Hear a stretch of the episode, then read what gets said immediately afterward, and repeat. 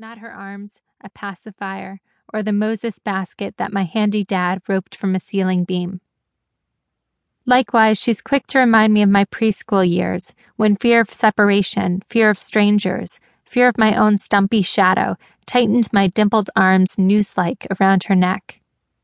Lacking my own memories of these early years, I always thought it would be rude to refute the ones that she had to offer. My parents seemed like the archivists of my early history, and I believed what they told me because I thought I had no means to contradict them.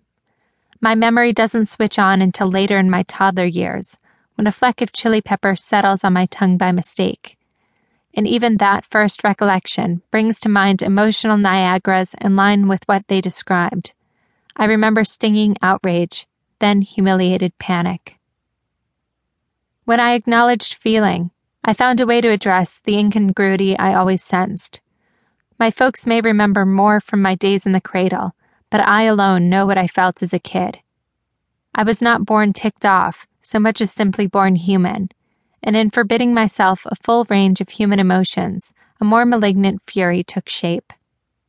A bad girl has never been born, wrote Virginia Satir, the famed family therapist. Only persons with potentials are born. Something in that human being has to be denied, projected, ignored, or distorted for her to become some kind of bad, sick, stupid, or crazy girl or woman. Throughout this account, I refer to an unrealized book.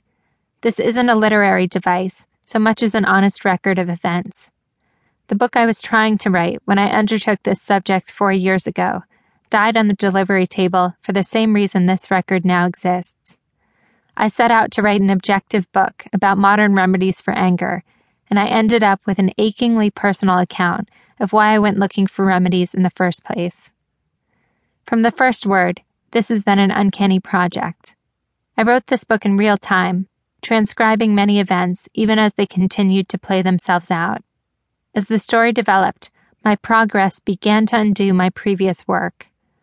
When I began telling this account, I was hiding behind the same defense mechanisms this story helped me define and forced me to part with. Many times over, writing about anger forced me to break apart my ego, my identity. Within my motivations, I found my memories. Within my memories, my emotions. Within my emotions, my kerneled essence. I often wonder whether a biological imperative first led me to set these words down. My desire to start a family ignited some preoccupation with my natural born one, a drive that's parallel to nature. When, for example, a female sea turtle, or a salmon, reaches adulthood and finds herself ready to lay, she migrates back to the exact nesting ground where she was born, sometimes swimming thousands of miles to get there. The homing instinct serves an evolutionary purpose. Something worked in that spot.